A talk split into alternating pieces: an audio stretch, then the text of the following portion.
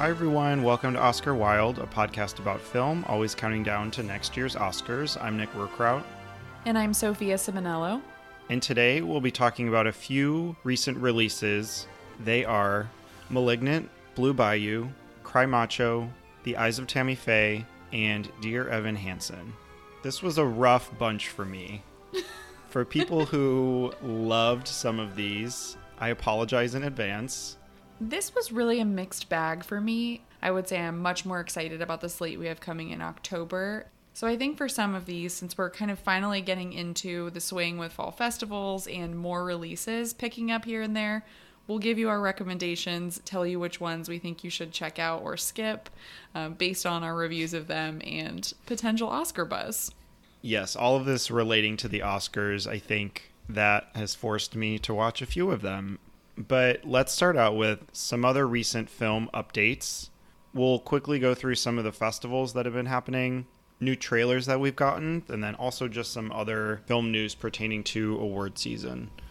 So now we can go through some of the festivals that we have. I think because we haven't updated you guys like on these as they've been happening, it's kind of nice to just give you, I think, a full picture of you know, what has kind of been going on at these festivals and what this could mean for this season at the Oscars. The first big one that we had, which I think is the most glamorous one other than Cannes, is the Venice Film Festival. Bong Joon Ho and Chloe Zhao were on the jury, which we were really excited about. And just to run through some of the winners, the Golden Lion winner was Happening, which is a French film, and it was just revealed that this is going to be one of the three films that are kind of considered finalists for France to select from for the Oscars, the other two being hmm. Petite Maman and Titane. So we have a really Ooh. diverse group of films there. Celine Sciamma was kind of screwed over when Portrait of a Lady on Fire wasn't selected, and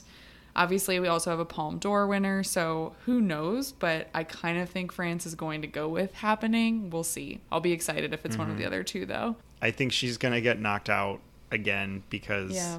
I feel like her movie, Petite Maman, is on the lighter side of things, or it's about mm-hmm. childhood. And a lot of these international selected pictures for the Oscars are harder hitting films. Mm-hmm. Happening is about abortion. Titane is about a woman having sex with a car and kind of her trauma. I haven't seen it. I know you have. So, the Silver Lion Grand Jury Prize went to Paolo Sorrentino's The Hand of God, and Best Young Actor went to Filippo Scotti from The Hand of God. Also, I guess what do you think about The Hand of God picking up these two prizes here in Venice, and maybe what that means for the Oscars, if anything? I think it winning here made more certain for me that it does have a real chance at the Oscars. And as we've seen recently, there are international pictures and directors getting into those top spots. And I think this has had the most hype this year of being that picture. And I think even Scotti winning as Best Young Actor, I don't think this award relates to anything Oscar wise, but I think him winning in the main competition selection says something for this movie. So I think Netflix is going to have a good chance at getting in, or at least they're going to push it. Yeah, I'm like still a little skeptical. I think only because it is the Venice Film Festival and this is an Italian film, it feels like this mm-hmm. was the best place for it to win the bigger prizes. And I've kind of, I think, now that we're a few weeks away from that, it feels like I haven't heard as much about this one as I have about The Worst Person in the World, for example, or some of the other international contenders, like Flee, even. Maybe those are just because they're at the New York Film Festival too, and this one mm-hmm. isn't. But I'm really curious, I think, what Netflix's strategy will be and if they can push it over the line. And then a few other winners from Venice. We had Best Director going to Jane Campion for Power of the Dog. I think this is also going to help her chances and maybe even just solidify them as her being one of those five nominees already. I'm so excited to see this movie. I know you and I are both seeing it at New York Film Festival, and I'm rooting for her. I hope that it is just as great as it is in my dreams, really. I think this trailer looks phenomenal, and I love a good slow burn western. We will maybe get to that later today. and how that works or does not. Um, but I'm very, very excited to see this and obviously excited about Jane Campion potentially going back to the Oscars. And then screenplay went to Maggie Gyllenhaal for The Lost Daughter, and Best Actress went to Penelope Cruz for Parallel Mothers. The latter shocking me only because I was really, really rooting for Kristen Stewart to get in there. So I was listening to Chasing the Gold from In Session Film, that podcast, and they were talking a little bit about this, and I agree.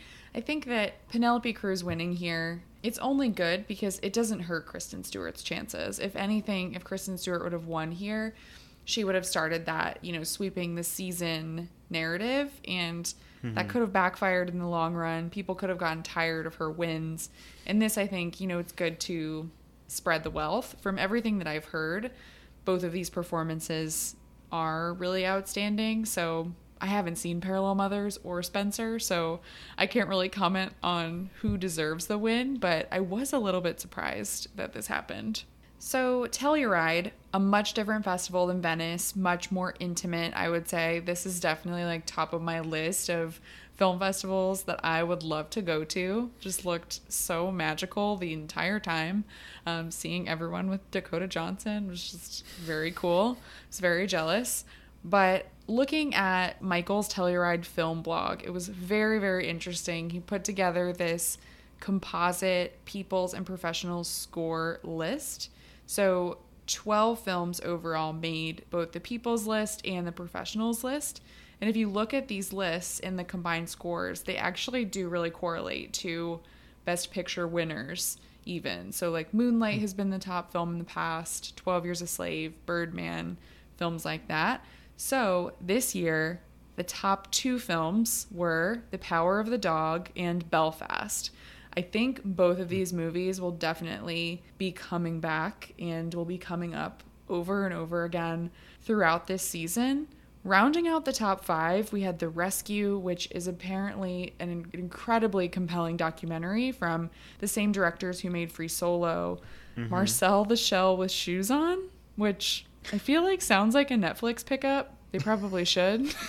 and King Richard, which potentially has our best actor frontrunner Will Smith, and I think could be a big crowd pleaser coming from Warner Brothers. How do you feel about that list? What do you think? Those top two spots, I think that's just writing them in stone for this season. And they kind of have been this whole time. It's kind of what we've expected a little bit. Am I surprised that some others from Telluride aren't higher? Maybe a little bit.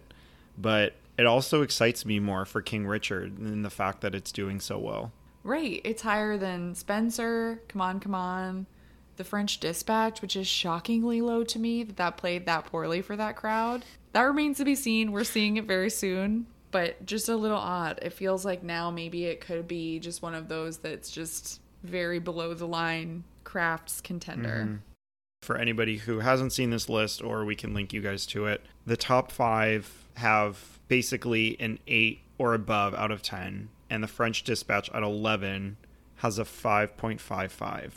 Mm. That is way lower than I expected. Me too. Yeah. oh no. I know. Okay, so moving on to TIFF, keeping those top two in mind Power of the Dog and Belfast. Belfast was our People's Choice Award winner. I know we talked about this on our mailbag and how this always bodes well for films come Best Picture nomination time. But I mm-hmm. think we mm-hmm. can count on Belfast being that crowd pleaser favorite of the season. And last year's TIFF People's Choice winner went to Nomadland. Obviously, that won Best Picture, Best Director, Best Actress. But the other two were One Night in Miami and Beans. On our fantasy draft episode, we were all chatting about how we're kind of unsure how a Kenneth Branagh movie is going to play, especially one that's getting a lot of hype and press. And I think this is very good news for that. You know, it's working, people are enjoying it, and it's another black and white feature. We have a few of those coming this year too. Mm-hmm. I don't know if that is helping it in any way. You know, like with Roma, it kind of gave it this nostalgic vibe to it. And I could very well see that happening here with, you know, his semi autobiographical story, basically. and I'm sorry. is that eye roll? So the eye roll is just because I haven't seen Belfast yet, but it would just be the most Oscars thing ever if we get something like Roma, a beautiful black and white film in the Spanish language with some tremendous performances, beautiful visuals, mm-hmm. and it loses to Green Book. And then later we get Kenneth Branagh's semi autobiographical film in black and white, and the Academy goes for that instead. And, you know, I don't know if it's fair exactly to compare the two, but comparisons are being made. It just would be the most Oscars thing ever for that to happen. And it's looking like it could. Um, it's obviously very, very early. I'm hoping for something else because this just doesn't look like it's that exciting to me, but we'll see. I also just didn't want to hurt your feelings. Like you love this trailer and I do love the trailer. it doesn't do a ton for me. Like I think I just need the full feature. Um, I'm not super hyped for this, but all of these awards, like it's good news. Like I'm not going into it with a bad mindset. I'm just weary, or I guess in another way, I have other movies that I really, really want to see this season. Besides that, I agree, but I will also say this trailer made me cry, and Dear Evan Hansen did not when we went to see it. So if that's an indicator of anything, I was reversed, and we will get to okay. the outcome of that. I think a really big piece of news here, though, is that The Power of the Dog got third. And that to me is like, you know, people, at least the first reviews, and before people saw it, everyone was kind of like, ooh, it could be divisive. You know, maybe it's going to be too hard for the Academy or too much for audiences. But getting third is kind of a big deal here when there are other, I think, populist films that were up for the award and didn't get in. So I think that's a good sign that this can reach audiences potentially too, and not just critics. What were some other big films that were at TIFF? I guess that were up for it. There was like Eyes of Tammy Faye. Dear Evan Hansen, Yeah. Flee, Worst Person in the World. Well, talking about Flee for a second, with the People's Choice Documentary Award, that also went to The Rescue, which was on that list previously from Telluride. And in third place for this award was Flee. So it wasn't forgotten. You know, I think we're going to be talking about that all season. We might be talking about The Rescue when it comes to Best Documentary Feature. I mean, if I had to pick one today, like The Rescue feels good. Based on the topic of those cave divers, that just feels like something that the Academy would really go for. Mm-hmm. So we'll see. Documentary is always nearly like the most challenging category to predict because they always forget the big ones. So And there are so many awards at TIFF. I was kind of looking through everything. One of those is the Variety Artisan Award. And I mention this just because it went to Ari Wegner, who is the DP for Power of the Dog, for her being a female cinematographer. I think that's mm-hmm. big. There haven't been that many nominated in the Academy. So it's really exciting. Yeah, only one ever. So this could be really big. Wow. And I think this year cinematography is going to be one of the most competitive categories based on what we've seen. Mm-hmm. Whether it's the actual film or just stills or trailers, it just looks like it's going to be a very, very competitive year. Another bit of news from TIFF that I think connects to more news that we got about the DGA the Ebert Director Award went to Denis Villeneuve, and the DGA just announced that they're, yeah, your guy. oh my God, why am I eye rolling all day? Anyway, the DGA just announced that they're reversing their ruling or order to prohibit day and date films from being eligible. So now, Dune, King Richard, any of those Warner Brothers day and date films can be eligible for the DGA. So I think this is huge for Dune in mm-hmm. particular here because that is, I think, a crucial stepping stone in getting to that Oscar nomination. It doesn't have to happen, but for a bigger blockbuster, potentially, we'll see. Movie like Dune, I think that that is a step he might need to get that mm-hmm. Oscar nomination. So that's exciting for him and for you. Especially for me. yes. you know they're holding off on giving the green light to Dune Part 2 and I think all of this press is easing my nerves a little bit because I am more and more certain that it's going to happen. So, in just some of the first box office numbers that came back, on the Thursday it premiered, it made almost $5 million. And in two days, it made over 8 million. And then currently, it's almost at $77 million, which I love to see. We've been worrying if audiences were actually going to go see this movie. You hear bad reviews about there's too much going on. I don't know what's happening. But I think box office wise, he's going to do okay. I don't know how HBO Max is going to go. How do you Yeah. feel about all that? I think it's concerning that he made a movie called Dune and it's actually Dune Part 1. That just worries me a little bit. It's not a very, I would say, reliable IP. So I don't think it's a given that it's going to make all this money. I think it needs easily over 225 million to really work. Mm-hmm. But I think that that's a good dent. That's a good start. And I'm hopeful that US audiences will show up. Are Timothée Chalamet and Zendaya movie stars? Like, can they pull those crowds mm-hmm. in? The younger crowds, yeah. Is this just like a film Twitter thing? I'm so curious to see what happens. I'm also worried about the HBO Max. It's the next tenant. Like, you think of sci fi, you think of theater. So I'm hoping people go. I wonder if it'll be as confusing, slash, if we will be the only ones who like it. We'll see. and going on currently, we have the New York Film Festival, which is so fun. It's like one of the best mm-hmm. festivals, I think. Very partial to it because we get to go to so many screenings, which is just very cool.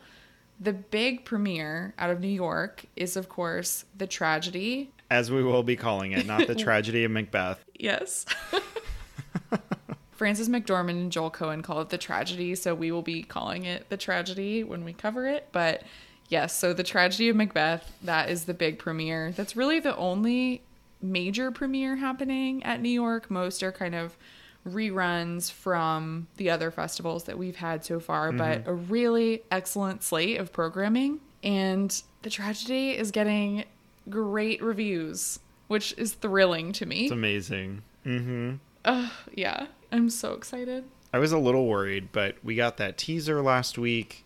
We got that interview from Joel and Fran from Deadline, which was incredible. So the like minute that we've seen the sets, the acting, the costumes, the cinematography, it's just I'm very excited, and especially with that 100 minute runtime, um, I think you know getting that Coen treatment that's really enticing for me.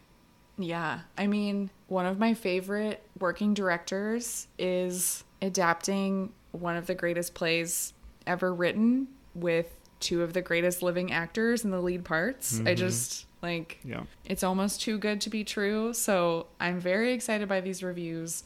I love the German expressionism of it all. Mm-hmm. And that teaser. So let's like go into trailers a little bit. Mm-hmm. Oh my god! In just in less than a minute, I was fully fed for the week. it was like I have everything I need. The shot of the witches. I can't wait to see Kathryn Hunter play the witches. Um, yes, she is playing all three. I can't wait to see what that is like. Oh, I didn't know that. Yeah. Mm-hmm. Just everything about it. The cinematography, I think, was the standout element to me. Bruno Delbonnel. Another one we got was A24's The Humans.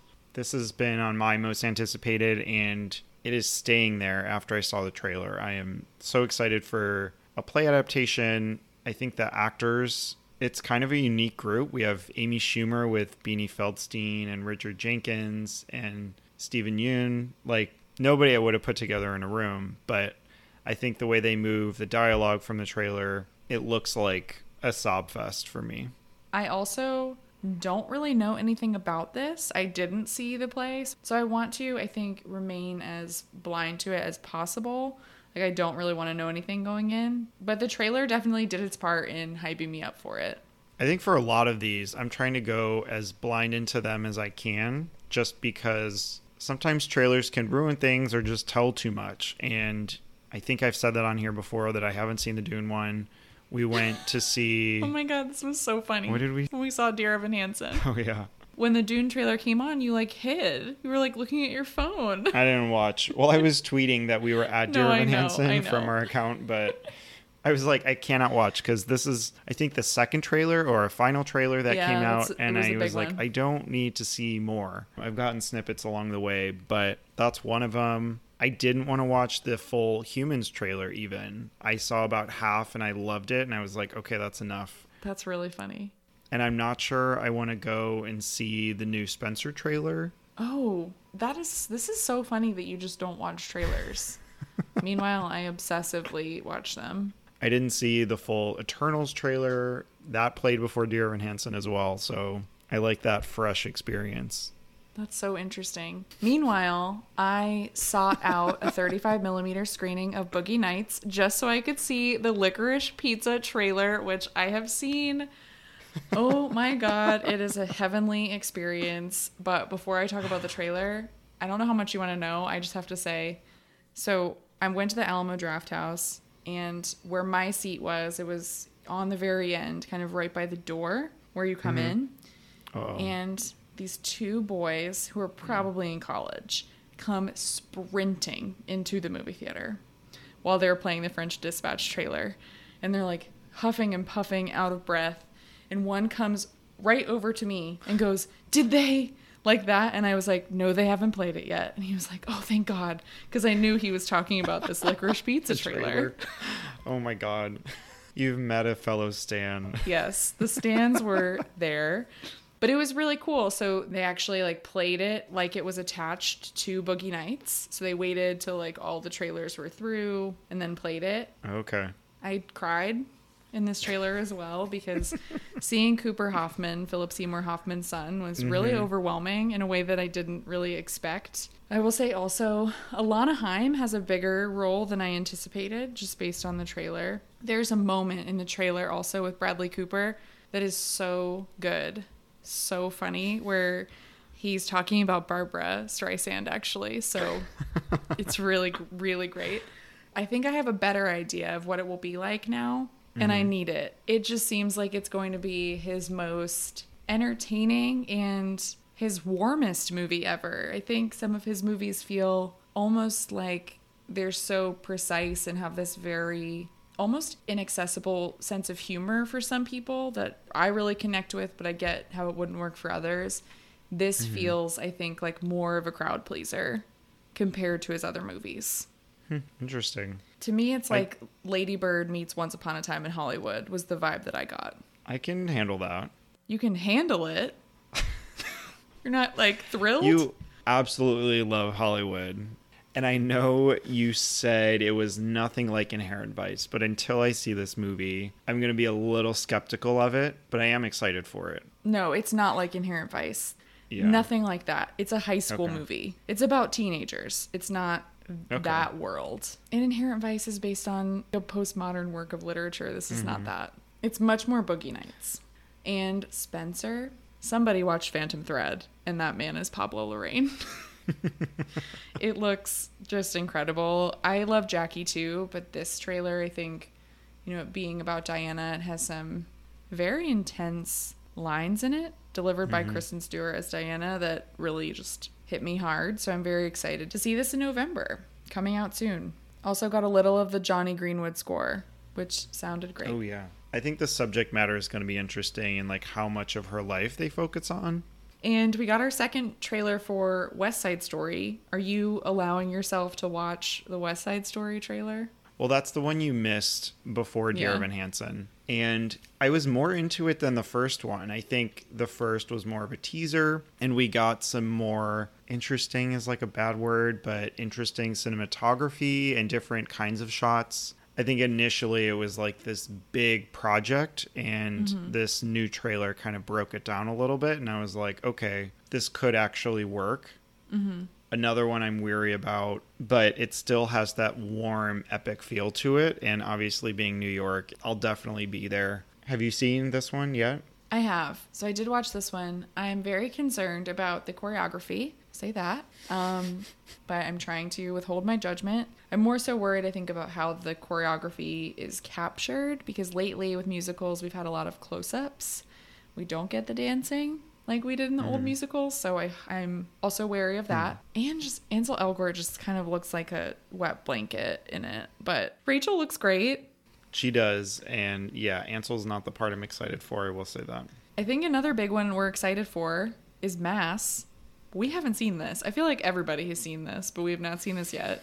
It's going to be chilling and grueling, and I'm ready for like four amazing acting performances.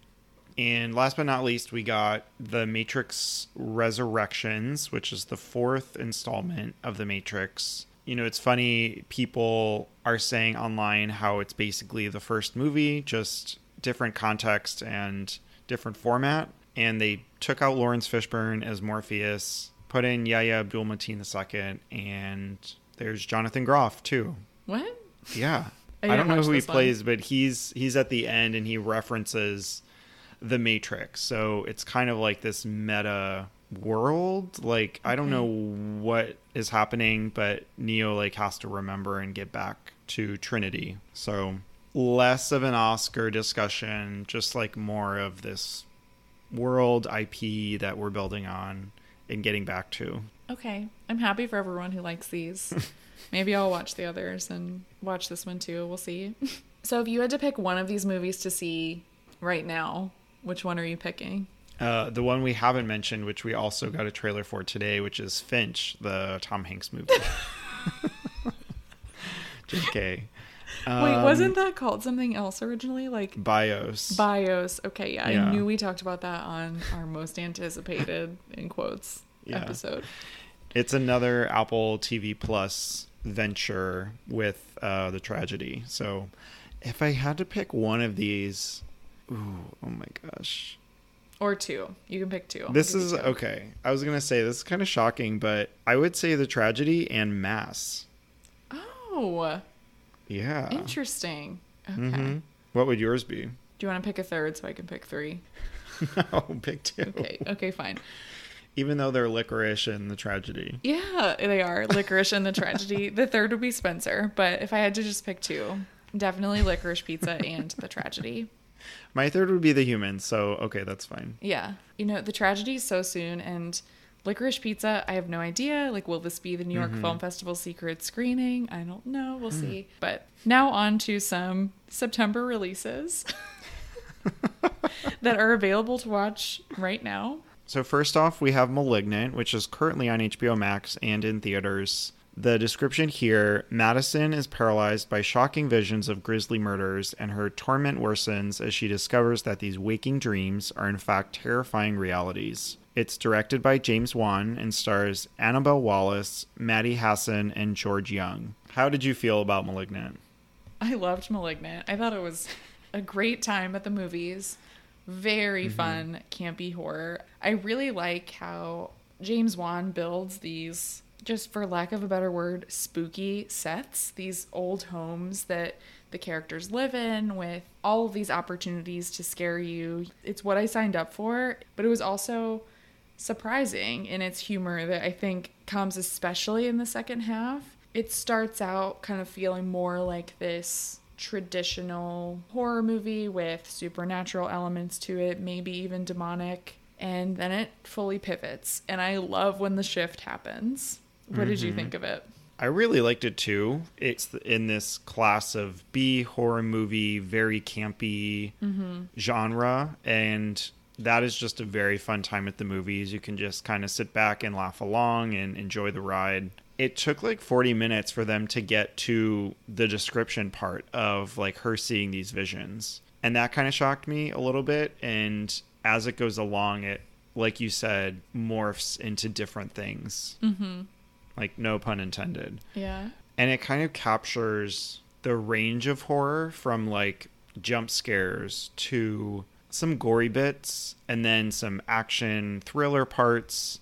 And i think it does a really good job overall of closing the story. Like there aren't that many plot holes or if there were like i just didn't care because it worked. But by the end they like wrap things up pretty nicely. So mm-hmm. it was very enjoyable throughout. Yeah. There are some scenes too, especially near the end. Like there's a scene in the jail in particular that was one of the funniest scenes I know I will watch all year. And we love Gabriel, our villain. So it sounds like we would both recommend this. Is that right? Yeah, I think for people who aren't big horror fans, it might be a stretch to kind of like see the humor or get to that point where it flips. But I think if you're a seasoned horror fan, if this is a genre that you love, definitely don't miss this. It is not the same as like The Conjuring or The Conjuring 2 or some of these other James Wan films in that universe, but it's still, I think, a really, really successful horror movie. It's not a part of his IP, which I also liked. Mm-hmm. And just the fact that he can still come up with such an original idea and just have fun with it. You know, this played a hundred times better than old did for mm-hmm. me. So he's doing something right. He's got his strategy down. I agree. And as far as Oscar potential goes, this isn't the type of movie that really ever gets Oscar potential. And I think that's okay. It, mm-hmm. you know, isn't one of those like elevated horror. I hate that phrase, but it just isn't that. This is just much more of a film, I think, for fans in a time when some of the Oscar fare that we're getting as regular audiences isn't as entertaining, at least in my mm-hmm. opinion. So, Yeah. this is the one on the list, spoiler alert, that I would recommend first. Mm-hmm. Same for me. And you say elevated horror. I mean, if Hereditary is not getting into the Academy, there's no way this is, but it's also just very different from Hereditary. But that doesn't mean I would recommend it any less. So, next we have Blue Bayou. Description here As a Korean American man raised in the Louisiana Bayou works hard to make a life for his family, he must confront the ghosts of his past as he discovers that he could be deported from the only country he has ever called home. This was directed by Justin Chon, who also stars in the lead role, alongside Alicia Vikander, Mark O'Brien, and Sydney Kowalske. This premiered at the Cannes Film Festival. I skipped it at Cannes, and I'm just gonna say right off the top that I'm really glad that I did. what did you think of Blue Bayou?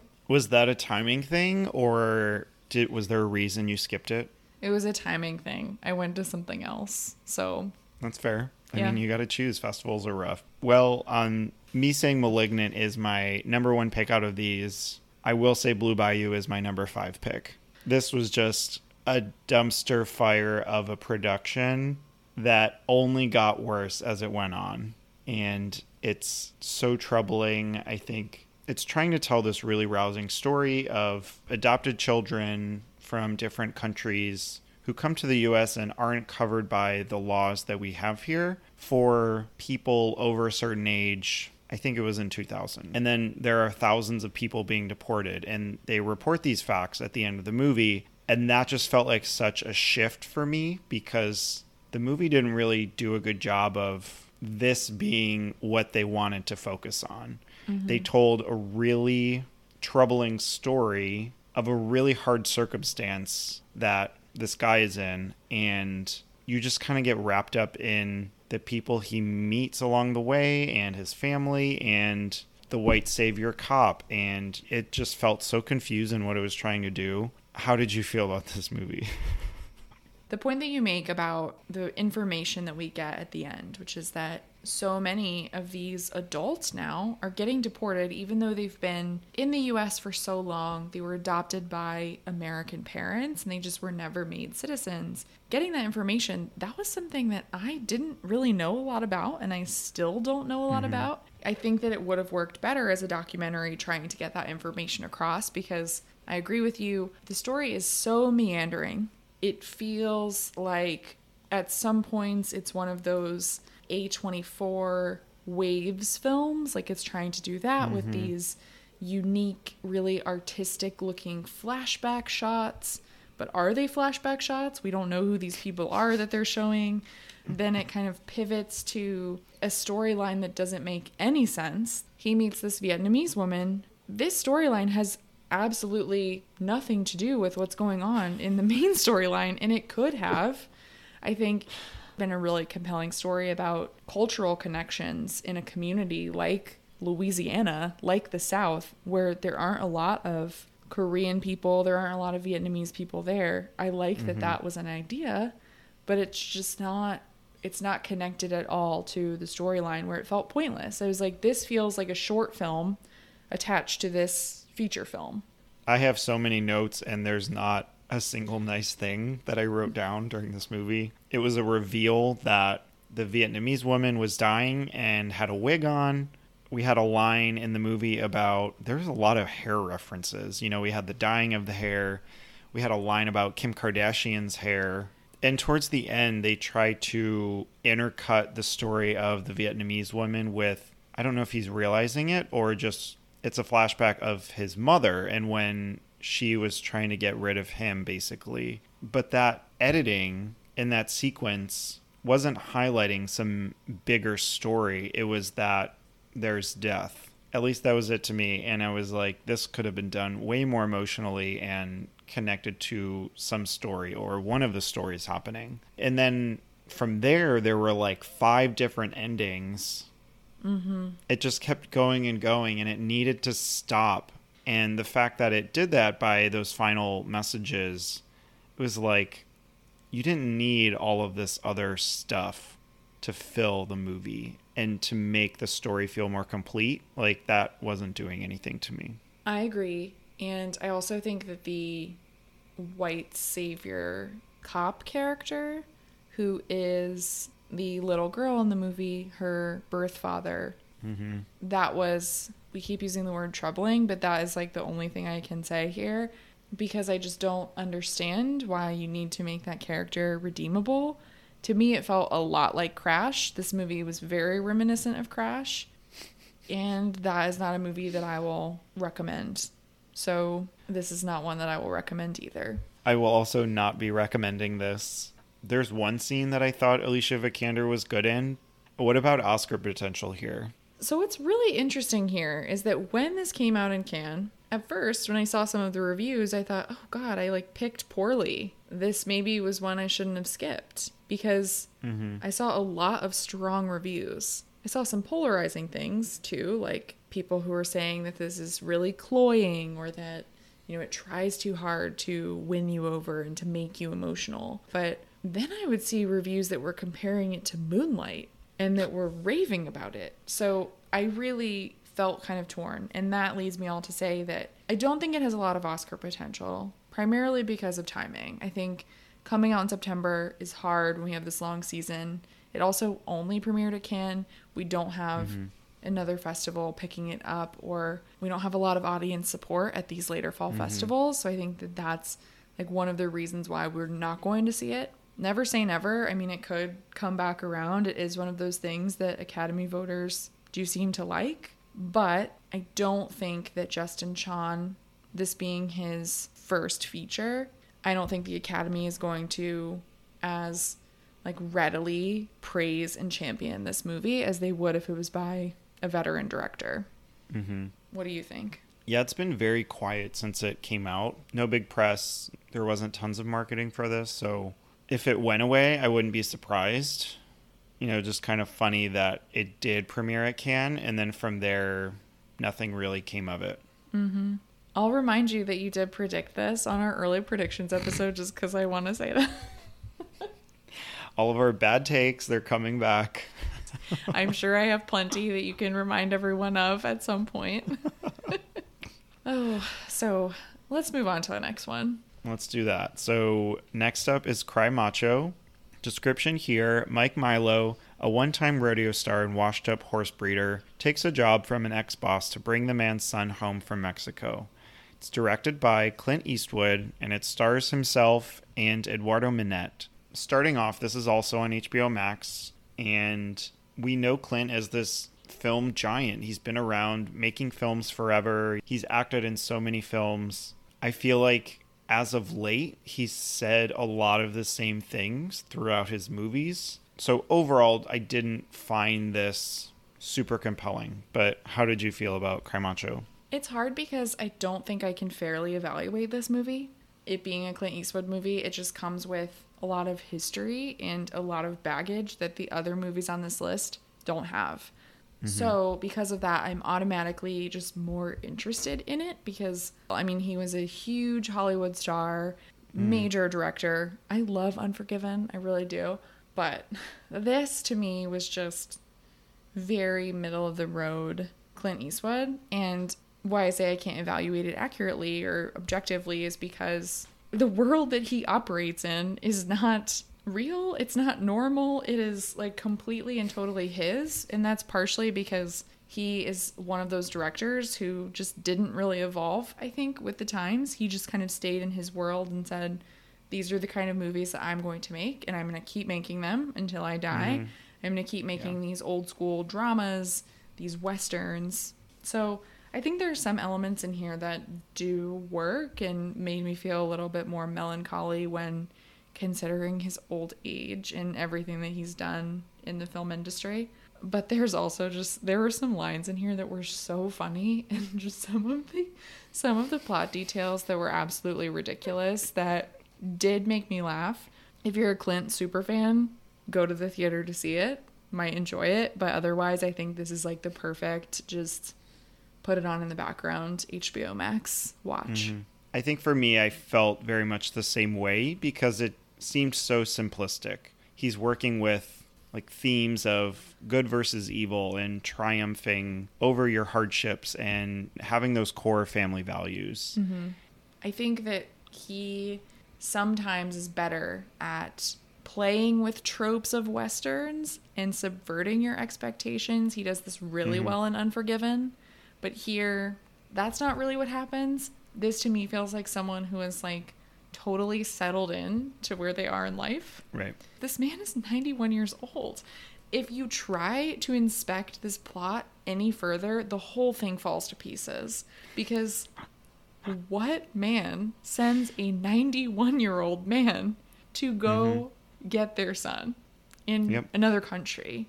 But because it's Clint Eastwood, you're like, of course. Like, of course he cast himself in this role and what could maybe be his final film. I mean, who knows? In a month, he could be like, got another one, finished it in two weeks. Like, Is this supposed to be a swan song?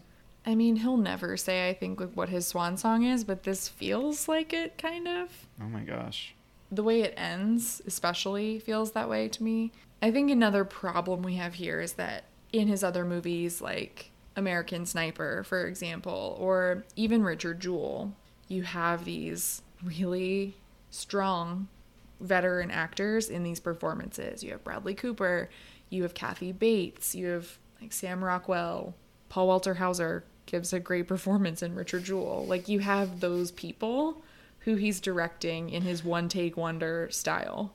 But if you have a newcomer like Eduardo Minett, I'm not saying he gave a bad performance. I don't think he did, but it's harder to get there Mm-hmm. than when you have those people who know their way around an Eastwood set or really any set at all.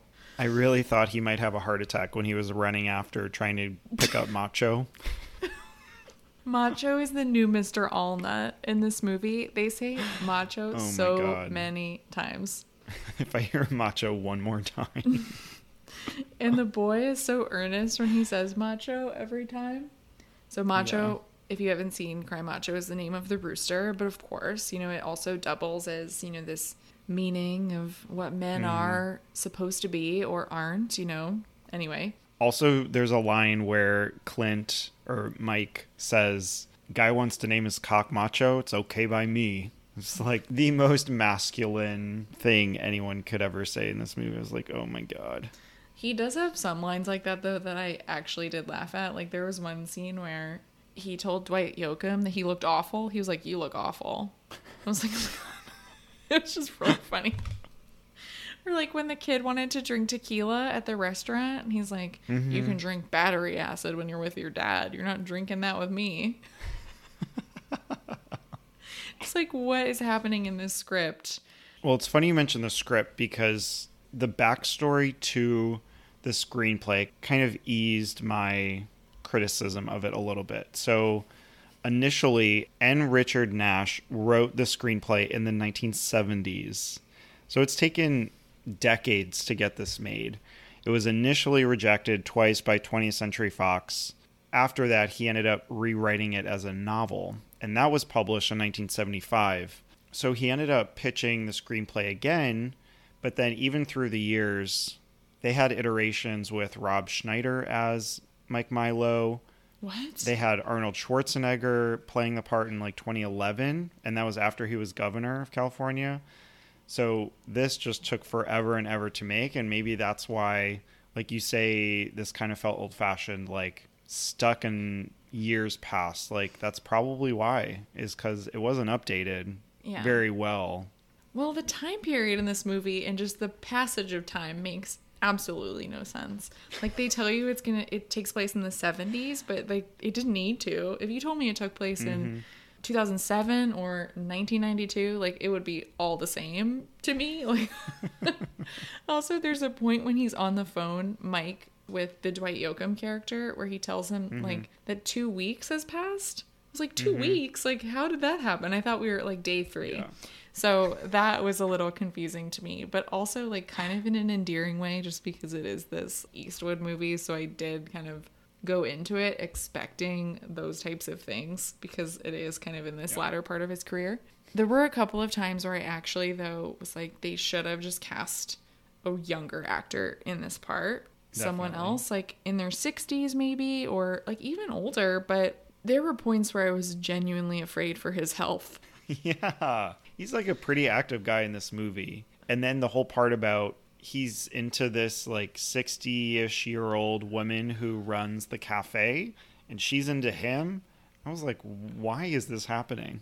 He cannot resist. Did you see the mule? No. Oh, No. okay. That might have set you up a little bit better for um, this one because there's a a threesome moment in the mule. So just What? yes, With him? he w- yeah, Oh my God. he just like can't Help. resist having characters who somehow women, no matter how young or beautiful they are, cannot resist him. I'm like, sir, you are not your son, Scott. There was a there was a moment too earlier in the movie when Rafo's mother, who is like part of the reason why we're supposed to believe he's like being taken from Mexico back to the States to his dad mm-hmm. She gets on the bed and like propositions him and he makes a noise that I told you sounded like a car stalling. you could also compare it to I think I saw this on Twitter, the basilisk from Harry Potter. Like it is it's really really something. Oh my God. So I will say I do recommend this like on entertainment value alone if you find what I've been laughing at entertaining. Like all of the reasons that we're making fun of this or laughing were not intentional though. No. So if you want that kind of a movie, then yes, go see it. I would still say I would not recommend you spend near two hours, whatever the runtime is, on this like very mediocre Western movie.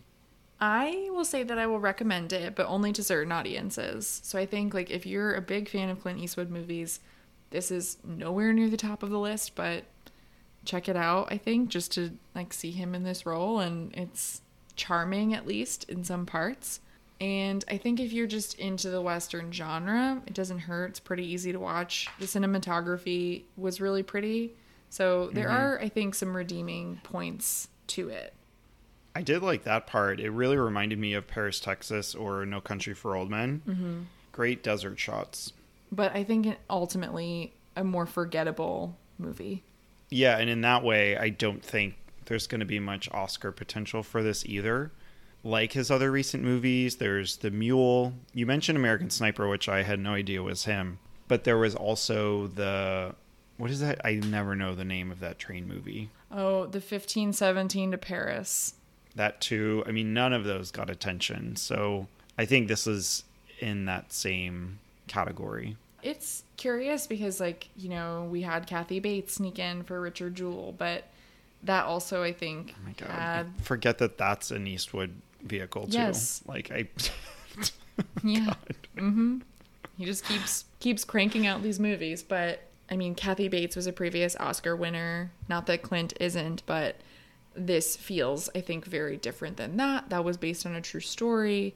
I think that is like the type of drama that audiences connect with more readily. And that also had mm-hmm. a wild marketing campaign. Richard Jewell ads are like still up in New York. So I think it's definitely worth, you know, considering, but this is one of those like later career Clint Eastwood mm-hmm. movies where like I don't think we can expect him in best director or it getting into picture, anything like that here. So next up we have The Eyes of Tammy Faye.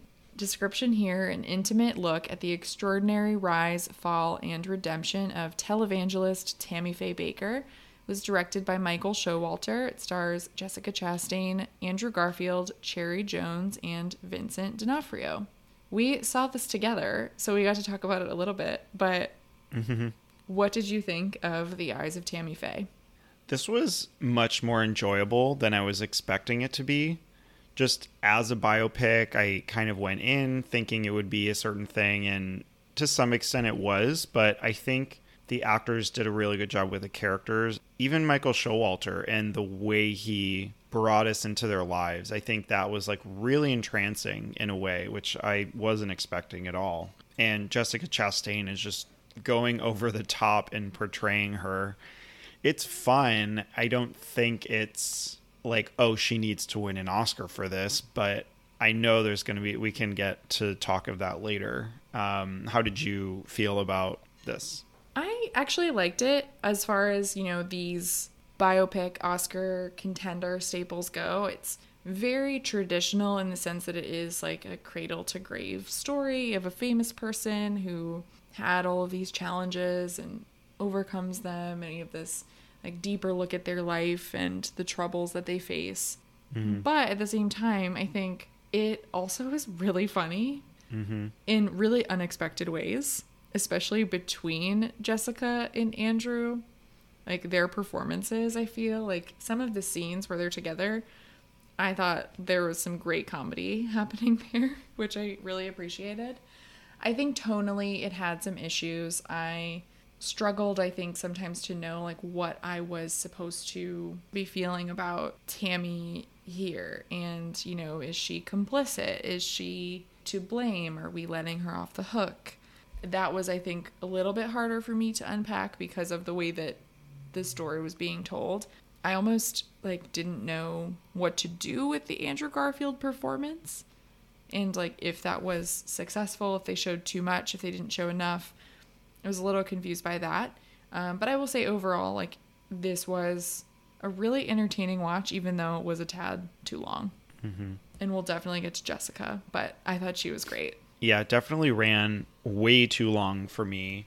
There was a point where it should have ended and it kept going, and I kind of deflated a little from there. I think the hype from, I guess, mainly Tiff kind of built it up too much for me. I was expecting more than I got. And part of that issue is in those tonal issues that you mentioned, and then seeing some flaws that I feel could have been avoided.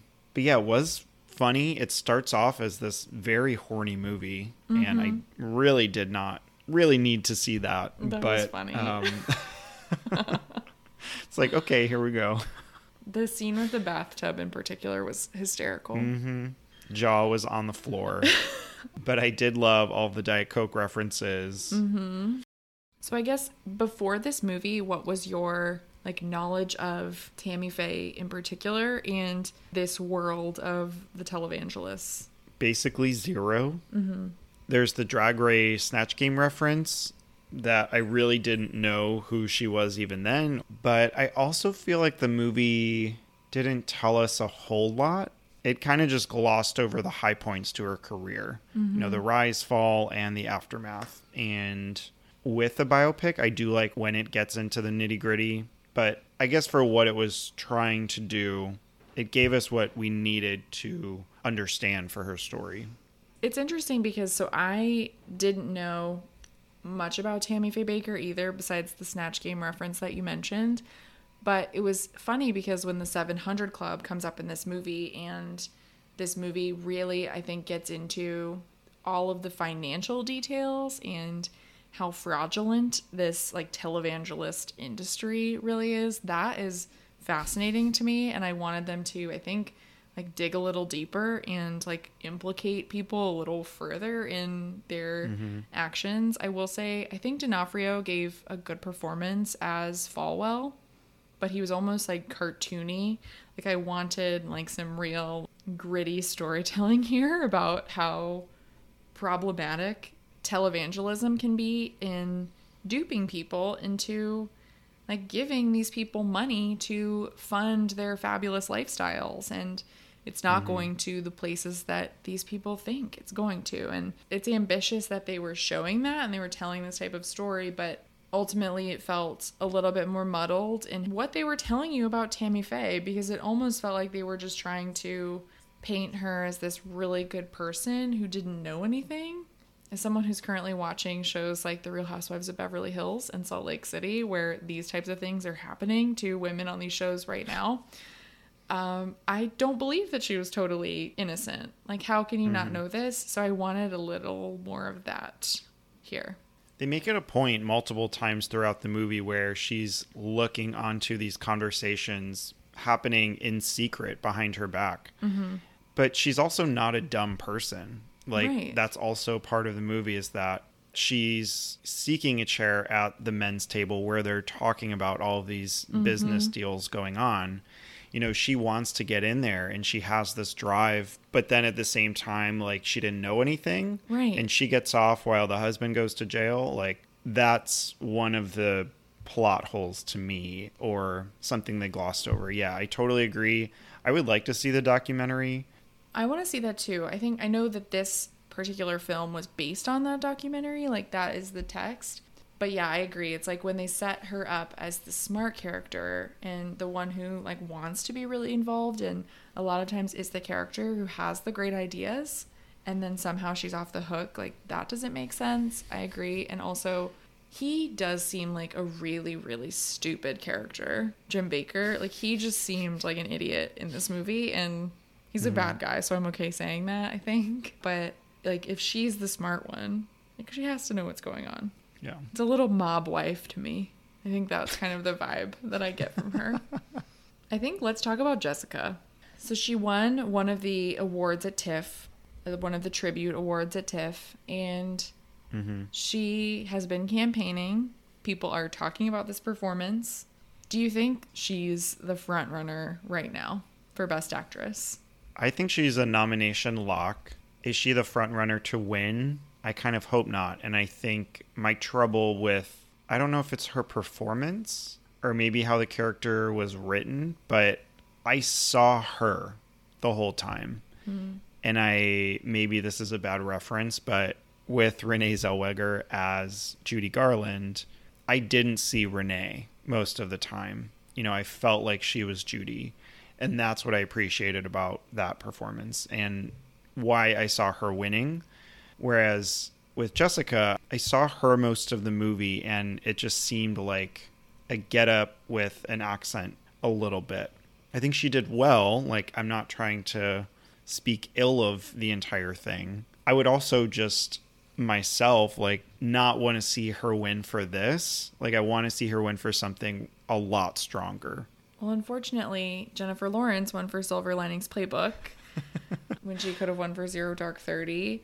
I mean, I think we're living through one of those times where like maybe this will be that where she wins for like one of her lesser performances, but I don't actually think this is one of her lesser performances. I think she's really good in it. I mean, I think maybe one of the reasons why these biopics work for the Academy and in particular the actors is because in a way she's playing so many different Tammy Faye. She's playing the college mm-hmm. Tammy Faye where she has the chipmunk cheeks and she's just like totally new to everything to the Tammy Faye on Ativan to the very delusional Tammy Faye. She's singing. She did transform for me. There were parts where I didn't see her in the part. There are other times mm-hmm. where it's more obvious. I definitely Yeah. will give you that, but I don't know if she's like a lock lock for a nomination just because it's still early and this movie did really poorly. Right now she is high on my list, but I'm not that worried that she's going to win here. She's not the person I feel most confident in at this point, but she is the performance I've seen this year that I am most confident in for sure. Like she totally knocked Jennifer Hudson out of it for me. Mm-hmm. That would be my order too is Jennifer Hudson, Jessica Chastain, Kristen Stewart. And I think I have her in the lead still because Spencer hasn't come out for the majority of the population and press is really hyping her up. People are saying she's incredible. I mean, we have the trailer, but the fact that Tammy Faye has come and gone, it is kind of quiet. Yeah, and I think too one thing is like you and I, before watching this movie, I mean, we're younger than a significant portion of the people voting, but Tammy Faye is a memorable person, but she's not Diana. Like everybody knows Yeah. or has some sort of connection to Princess Diana's story. Whereas mm-hmm. Tammy Faye Bakker, it's a little more obscure. But she has a lot to do in the part, and I think she does a really good job with what she has. I'm not like passionate about it though, where I'm like, she needs to win. yeah, I hope the conversation changes a little bit throughout the season. And we have six more months. oh my God. It feels like last year again. Mm-hmm. Sure does. Do you think this has other Oscar potential besides Jessica Chastain? Because since we have the locked 10 nominee category for Best Picture, if she's the front runner for Best Actress, those don't always correlate, but a Best Picture nomination would be more likely. But what about in other categories, even? I would say definitely no to picture, but I could very much see a makeup and hairstyling nomination. Mm-hmm. I think that and House of Gucci are going to like battle it off based on one character. For sure. Heavy prosthetics. I don't think they're always consistent. Maybe they are kind of sloppy because they match her, but I don't know. the costumes I also really liked, so I think that's a possibility. But we do have some period films coming out that have mm-hmm. gotten a lot of buzz for their costumes. And I also thought the production design was really cool, especially their home, which is so gaudy. I thought that was really cool. And those sets that they had for the 700 Club and a lot of the like televangelist shows, I thought that those were really well crafted and creative. For me, it's just a little too early to get into those technical categories because we have so many coming. Mm-hmm. And then just lastly, what did you think of Andrew Garfield or Cherry Jones even as supporting? I like them. They're not going to show up as nominees. You know, I really like Cherry Jones. She was good as the mom, kind of stuck to the character.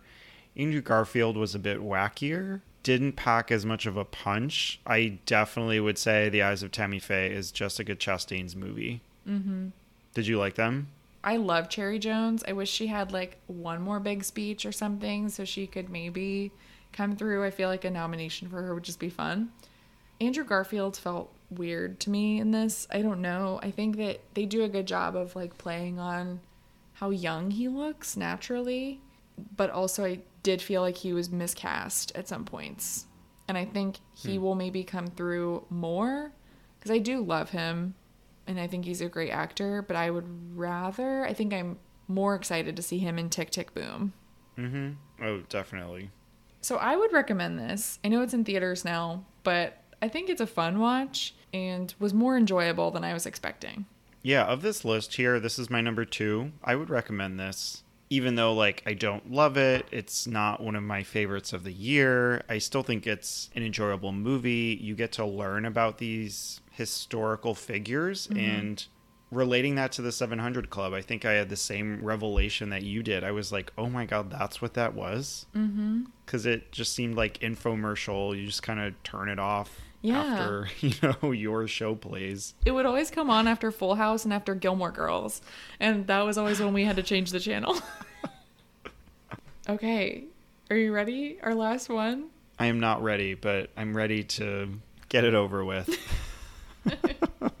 I have so many notes about this movie, and again, not a single good note. But this is Dear Evan Hansen. Description here it's the film adaptation of the Tony and Grammy Award winning musical about Evan Hansen, a high school senior with social anxiety disorder, and his journey of self discovery and acceptance following the suicide of a fellow classmate. It's directed by Stephen Chbosky, stars Ben Platt, Amy Adams, Kaitlyn Dever, and Julianne Moore. This is another one we saw together and mm-hmm. in IMAX.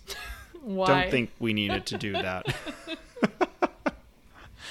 but how did you feel about this movie? Tell the listeners about our experience. Of course. So we were in a theater with a lot of super fans. I'll start there. I mean, part of it is that we went opening night in IMAX. Like, of mm-hmm. course, that was going to be our experience. I also will note that I did see the musical. So I had that knowledge kind of going in. And mm. to me, the film wasn't successful because the creators felt way too tied to this and didn't make the changes necessary to connect this very odd, difficult to untangle story about complex mm-hmm. issues with teenagers to make it into a successful film. First and foremost, Universal, please, when you put this on DVD, when you put this on streaming, put a warning and a link to the National Suicide Prevention Hotline. Before this mm-hmm. movie, I was shocked they did not do that, considering the subject matter and how upsetting this movie can be with the topics that it addresses constantly and the ways that it addresses them. I do think the music is fun. I like the music in this show. And Ben Platt, we can get to that whole thing. But do I think it's the worst movie ever made, like people are saying on Twitter? No. But I do think that it can be harmful if you maybe don't know about it going in, which is a problem. What about you? The screenplay felt like a first draft for me. Starting off strong. In a Broadway context, this plays so different on a stage. You know, you're in this world where music is supposed to happen. And even though it's a hard subject matter, it just worked for me so much better. And in the movie, it's so jarring to be talking about suicide and mental health and to immediately erupt into song or to be singing about that subject matter. Mm-hmm. That was so hard for me. I really enjoy the music from the musical, but it's also the exact same here. When people are raving about the movie, like a reason why it's good isn't because of the music because nothing was changed except for they took out a couple songs, they added a song which I thought was horrible. Anonymous was not a great song. I think that came right after this like really uncomfortable and forced discussion about their medications mm-hmm. that just all felt so weird to me. Let's talk about Ben Platt because this has been, I think, the topic that's dominating the conversation is the casting of Ben Platt. You know, his father being the producer, him like being in this role and people thinking he's too old for the role. I personally mm-hmm. don't take an issue with his age in this role because we have had people in their late 20s, mid 20s playing teens forever. Like, go watch Riverdale, go watch Grease. This just is a thing that happens, and I don't know why mm-hmm. they're intent on it being this way, but it just is. So, the age itself isn't the concern. The way that they make him look older than he is in real life and insist on shooting him in close up the entire movie is the problem. And the way that because he's a stage actor, yes, he's been in movies, he was in Pitch Perfect, he was in The Politician, the show on Netflix, like he's mm-hmm. been in front of a camera. But I felt like in this particular role, he was leaning on his experience from the stage show and he was playing to the rafters. Yeah. Like he was not doing movie acting alongside people like Kaitlyn Dever and Amy Adams and Julianne Moore, who have quite a bit of experience. I was fortunate enough to see Ben Platt perform this on Broadway, and he was incredible. His voice is incredible, and that's why he should be Evan Hansen. But mm-hmm. there are so many reasons also why he shouldn't have been Evan Hansen. Mm-hmm. I mean, for me, it, yes, it's partly the acting, but it's a lot of it goes to the screenplay and what they say to each other. It mm-hmm. just isn't real. I think part of this movie is trying to relate to this younger generation to have these more open discussions about mental health awareness. But the way it does it in this movie just doesn't feel realistic.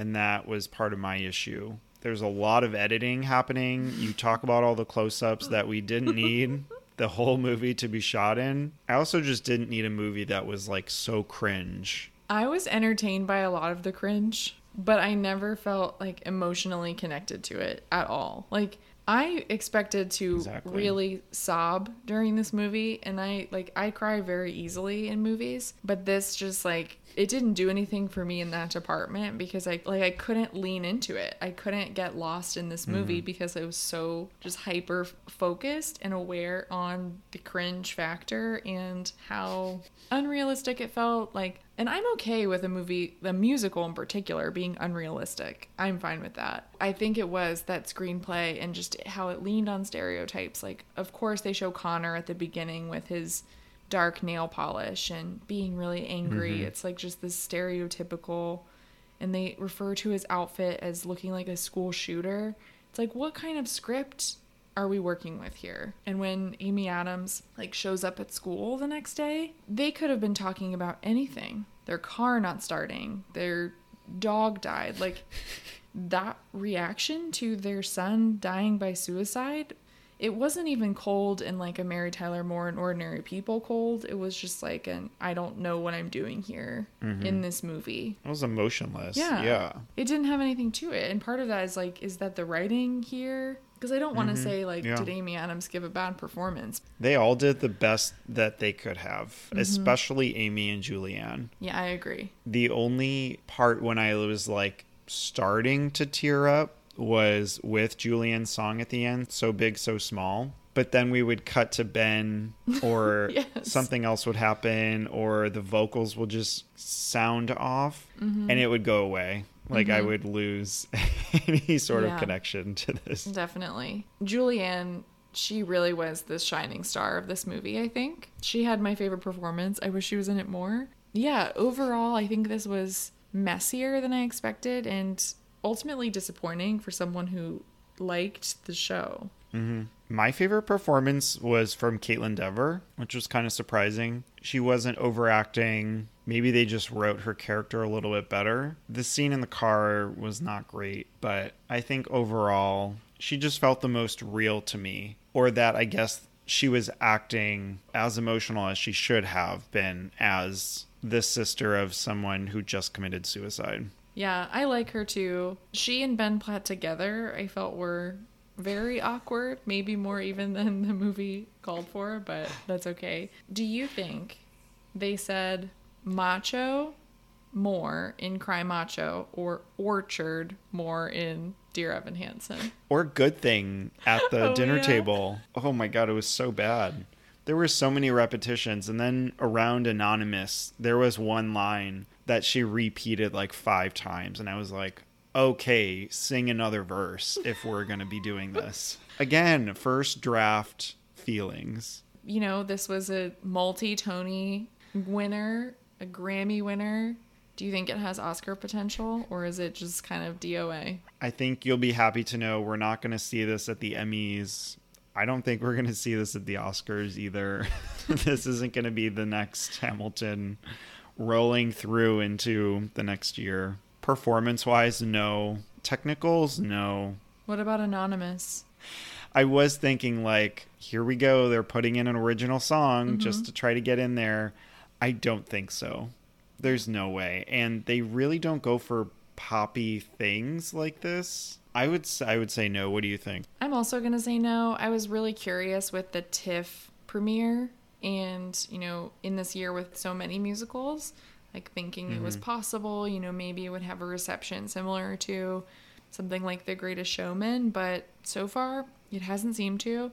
It does have a 91 cinema score. Wild. So audiences Wow. are into this movie. I'm curious, I think, what will happen with the Golden Globes this year because I could, after last year with music, I could definitely see them going for Dear Evan Hansen in those categories if the Globes are, you know, whether they're just a press release or A thing. a thing. yeah. But as far as Oscars go, I think we're heading into a really strong year, despite the movies we talked about today. So Mm-hmm. I don't think we'll see Dear Evan Hansen. And I hope I never see this movie again. Oh my God. So So I think it's safe to say that you would not recommend.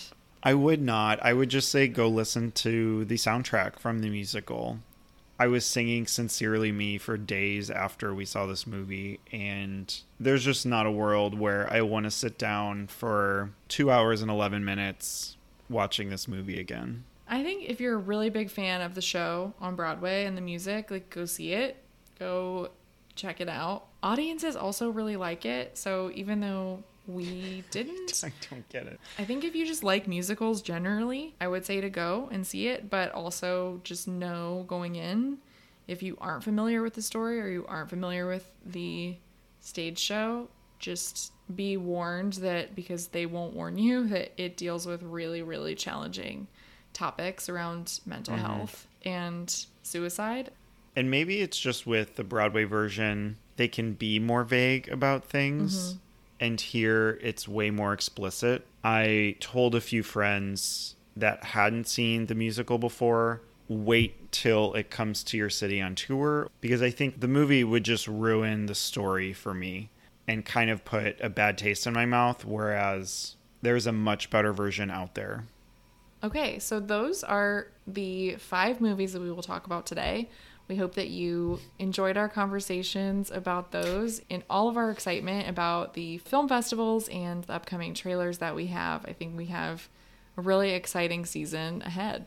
I hope you don't hate me too much for my disparaging comments about these movies. I am very excited for October, so things are looking up. We have the tragedy to Um, look forward to. A different kind of tragedy, Yes. thankfully. And next time on Oscar Wilde, it's finally October, and we are kicking off our spooky season with a Hitchcocktober episode. We'll be talking about three of his Oscar winning and nominated films. We'll be talking about Rebecca, Rear Window, and Psycho. One of my favorite directors. I'm so excited to be talking about some of these movies, which are also some of my favorites. I wish we could talk about many of his, but mm-hmm. maybe for another time. Yeah. Well, thank you all for listening. If you liked our episode, please rate, review, and subscribe. You can find us on Twitter and Instagram at Oscar Wilde Pod. Thanks, everyone. We'll see you next week.